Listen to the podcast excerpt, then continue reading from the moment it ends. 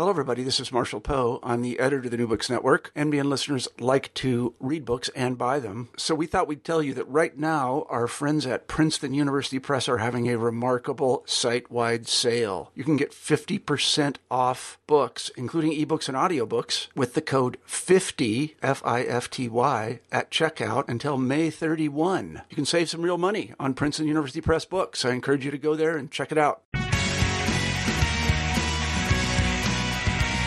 Welcome to the New Books in Political Science podcast. My name is Heath Brown. Today I'll be talking with Frank Baumgartner, who's the author of The Politics of Information, Problem Definition and the Course of Public Policy in America. Frank has written this book this year with Bryan Jones. I hope that you enjoy this interview that I did with him today.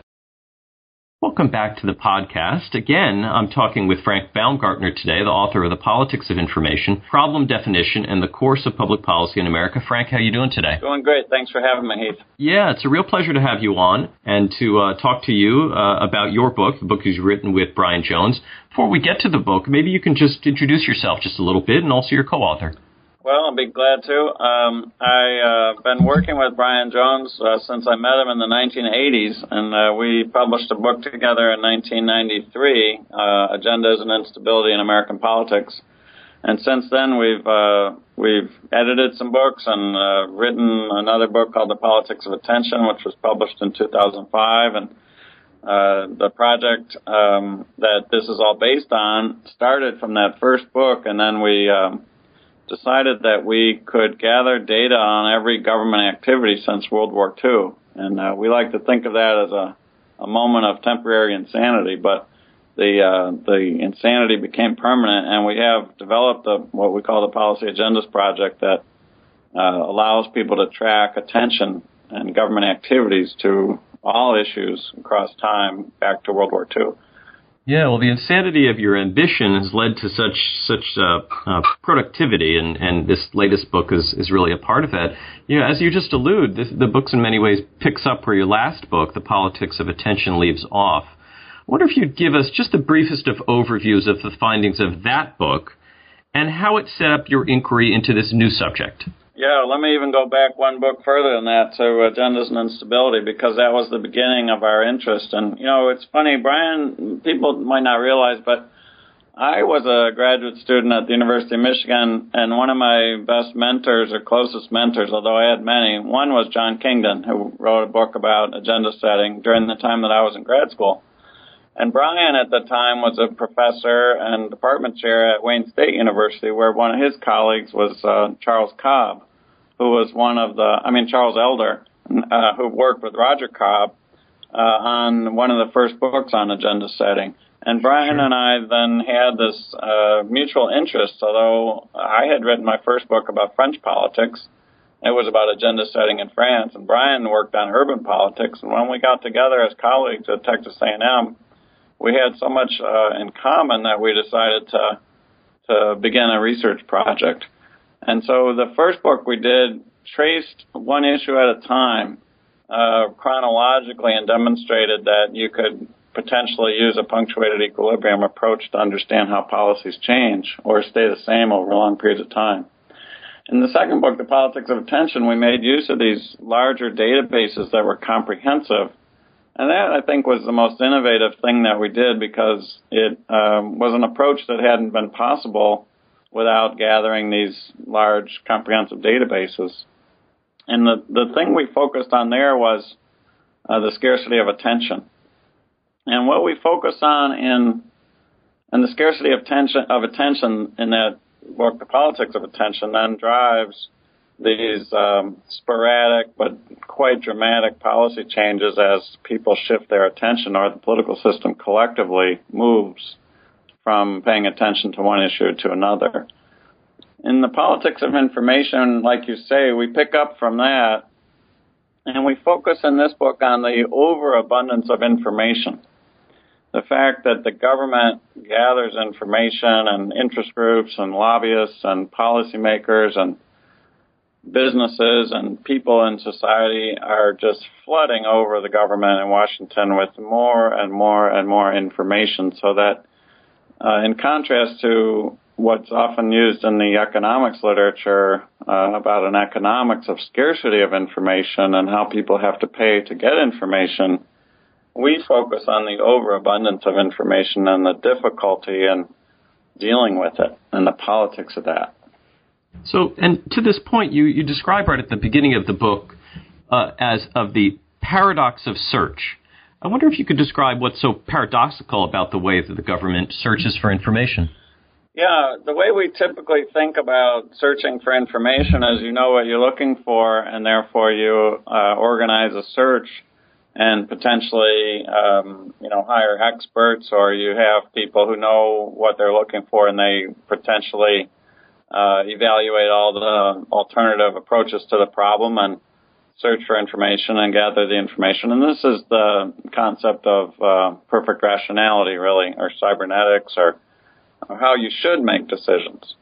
How we really do make decisions is quite different from that. And here I should preface that by saying uh, we're talking about complicated or technically complex decisions, not simple ones, because simple decisions we really do uh, make in a, I think, a relatively rational way. But in uh, the paradox of search, what we argue is that when the when the topic of search is relatively undefined, we're better off in uh, really approaching it from a perspective of complexity and looking and searching and just kind of wallowing in society, looking for whatever might be out there and accepting information from whatever source it might come from, rather than uh, assuming that we know the parameters from which the pro- the problem can be solved and searching only in narrowly defined ways. The problem with this complexity, though, is it's impossible to manage. And so we argue that the government alternates between enthusiasm about the complexity of a problem and the many different ways that it could be approached, and then frustration with this difficulty of management in an effort to impose order and hierarchy and leadership and control. And uh, we argue that the, the government really alternates between these emphases and that that's inevitable.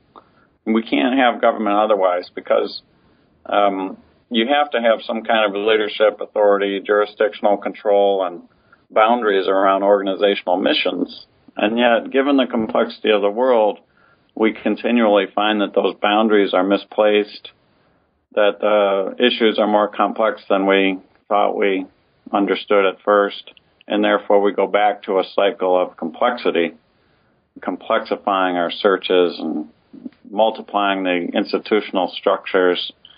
And after we do that for a little while, we find that the institutional structures are so complex and uh, mutually contradictory and uh, working at cross purposes with each other that we we um, insist on some kind of organizational clarification, and that that restricts information. Yeah, I want to go go back to this sort of how this relates to democracy in a little bit, but before we get to that, I, I want to talk a little bit more about sort of empirically what you do. You, you cover about uh, 50 years of U.S. federal policymaking history. I wonder why this time period. You sort of allude to it at the start of our conversation, but but but why this time period, and what is bracketing these years? How does this make sense for what you're studying? Well, um, partly uh, we study what we know about, and we organize the Policy Agendas Project to gather information about government activities. Uh, we started that in the 1990s, and uh, we've continued it up to today. And so we have current, relatively current information, and then we've gone back uh, and gathered historical information all the way back to 1947. So there's no reason why a person couldn't use the same approach uh, to study other historical periods.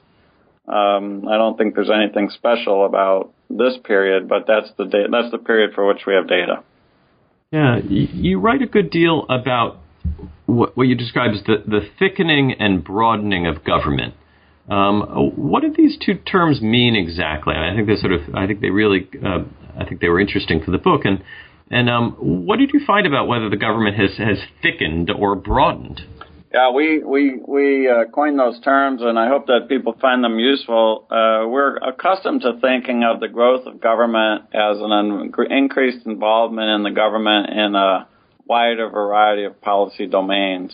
So, for example, if you go back to World War II, um, you know, the government really wasn't very substantially involved in the healthcare system.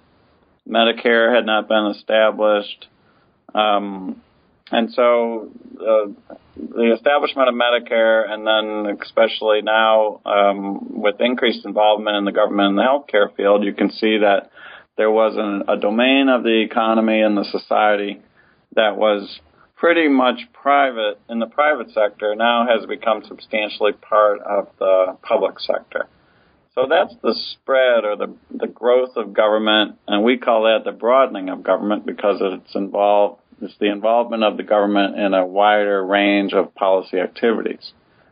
Thickening government is when we have more and more different government agencies involved in the same domain. And that is, uh, there's just greater intensity of activity and more activity. You know, you wouldn't create a new agency if you were simply going to do the exact same thing as an existing agency. So uh, is already doing. So the um, thickening of government is the um, creation of parallel, partially differentiated organizations of government that seek to address different aspects of the same problem. So I always uh, use the example of poverty to think about this. You could give income assistance, or you could add to a program about income assistance a program to give housing assistance and you could add to that a program to give free lunches in the schools. And you could add to that a program to help poor people get better health care access. And to that, you could add a program to help poor people have greater access to public transportation. And that's just an example of how we thicken and create more programs that address different aspects of the same problem.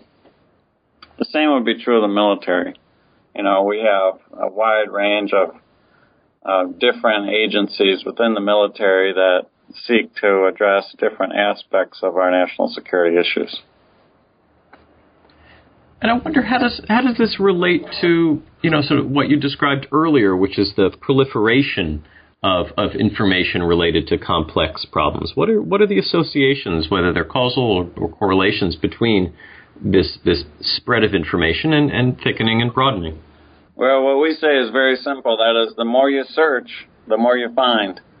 So the more you pay attention to the underlying complexity of various social problems or military problems, national security problems, intelligence problems, poverty problems, agricultural problems, healthcare problems, the more you search to understand the complexity and the possible solutions to those problems, uh, the more you find that, yes, indeed, they're quite complicated, and perhaps you could establish a program to address one aspect of it. And when you establish that program, you gather more information, which usually justifies the continued uh, operation of that program and maybe reveals some inadequacies. And when you look into those inadequacies, you find out that, oops, we missed some other aspect of it, so you create another program, potentially, to address the aspect that's not covered already by the existing programs. So the more you search to understand the underlying nature of the social problems, the more you're tempted to uh, multiply the number of potential government programs to address those problems. Now, this has an important parallel in ideology, and it's quite frustrating to people who are uh, opposed to larger and larger government.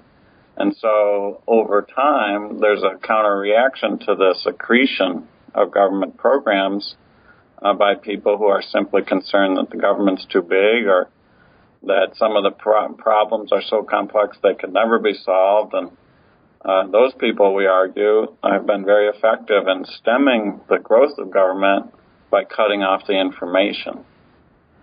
That is just saying, We'll never understand the full complexity of this problem. It's inappropriate for the government to address it in the first place. And furthermore, we have too many government programs that um, that are in each other's uh, way, and the jurisdictions are too complicated. So we need to eliminate these redundant programs and clarify the organizational structure of government. And that has happened in various position, places in U.S. history, and it's a constant tension between clarity and complexity. And and how would you say government? I mean, your, your book is not normative in in in uh, in most ways, but but how would you say government sort of should go about dealing with this paradox? Because as as you just note, there's a very easy solution, which is sort of just lop off the head, you know, sort of arbitrarily do this in arbitrary fashion, either by tamping down on on the access um, uh, groups have to providing information, whatever the type of group it is, or by simply sort of arbitrary way, you know, s- shutting down programs. How do you make sense of, of, of the, the right way to go about this, the, the, the way that doesn't fall trap to either of those two approaches? Well, um, I mean, I could uh, reveal my personal prejudices, but right. I think that without doing so much of that, the uh, the the more important issue is that we believe that these are fundamental and inherent tensions that will never go away, and really that's what a lot of ideology, what appears to be an ideological difference between left and right in politics, we think has a more basic, fundamental cognitive uh, root which is some people are comfortable with complexity, ambiguity, and uncertainty, and many other people strive for clarity. And then this is related to, but not the same as, a desire to uh, promote larger or smaller government. They're they're slightly different, well, they're quite different things. Uh, and if you wanted to promote smaller government, I think the best way to do so is to stop collecting information just don't gather it. And we give some examples. I mean, some of them are pretty surprising. The National Rifle Association lobbied Congress successfully in the late 1990s to prohibit the Centers for Disease Control from conducting or funding any research on handgun violence. They're not allowed to do research projects on the causes of handgun violence, although gun violence, of course, is a major source of homicide and death in America and it's a reasonable position for the Centers for Disease Control to want to understand the nature of that violence. Well, it's illegal for them to fund that research. And without funding the research, of course, there can't be any justification for interventions um, that might, of course, lead to gun restrictions. So by attacking the information, you stem the proposal to create a government regulatory agency or program at its root before it's even discussed. Yeah. It's such an interesting anecdote, and I think fits so well with the the story that you tell in your book. Um, the book is out, um, and uh, what do we have next to look forward to? Uh, are, are the two of you working on something together, or is there something else that's on your your your agenda right now that we might look forward to? Oh yeah, well Bryan and I both uh, have very active agendas. Uh, I think the biggest thing that's happening now is the Policy Agendas project has gone international, and next summer we expect to expand our website, which is policyagendas.org, to incorporate the data that have now been collected in uh, 15 other countries so that on our website, rather than studying the history of policy attention in the United States, there'll be a parallel website where you can use the same web interface to do that in Great Britain, Denmark, the Netherlands, France, Spain, Switzerland, many other countries that are part of a growing network of people who followed our lead and uh, created these huge databases of government activities in their own country. So that's that's one big that's a very big agenda that will keep us busy for years. I have a book coming out about policy agendas in Spain, uh, which I did with some colleagues there, and uh, I'm also following up on a lot of research that I've done uh, about racial injustice in the criminal justice system with the death penalty and I've been involved in some research on uh, traffic stops and the concept of driving while black. Those are very statistical analyses of uh, official statistics in North Carolina about traffic stops. Yeah, well, I look forward to it all. Uh, as someone who um, uses both in my research and also my teaching the pol- uh, policy agendas project, um, I, am excited for this expansion of it and, and couldn't recommend it more to other scholars. Uh, Frank's book, The Politics of Information Problem Definition and the Course of Public Policy in America, It's published by uh, University of Chicago Press with uh, uh, Bryan D. Jones. Frank, thank you very much for your time today. Well, Heath, it's been a pleasure, and uh, I'm really glad to have been able to be a part of this show. Thanks very much.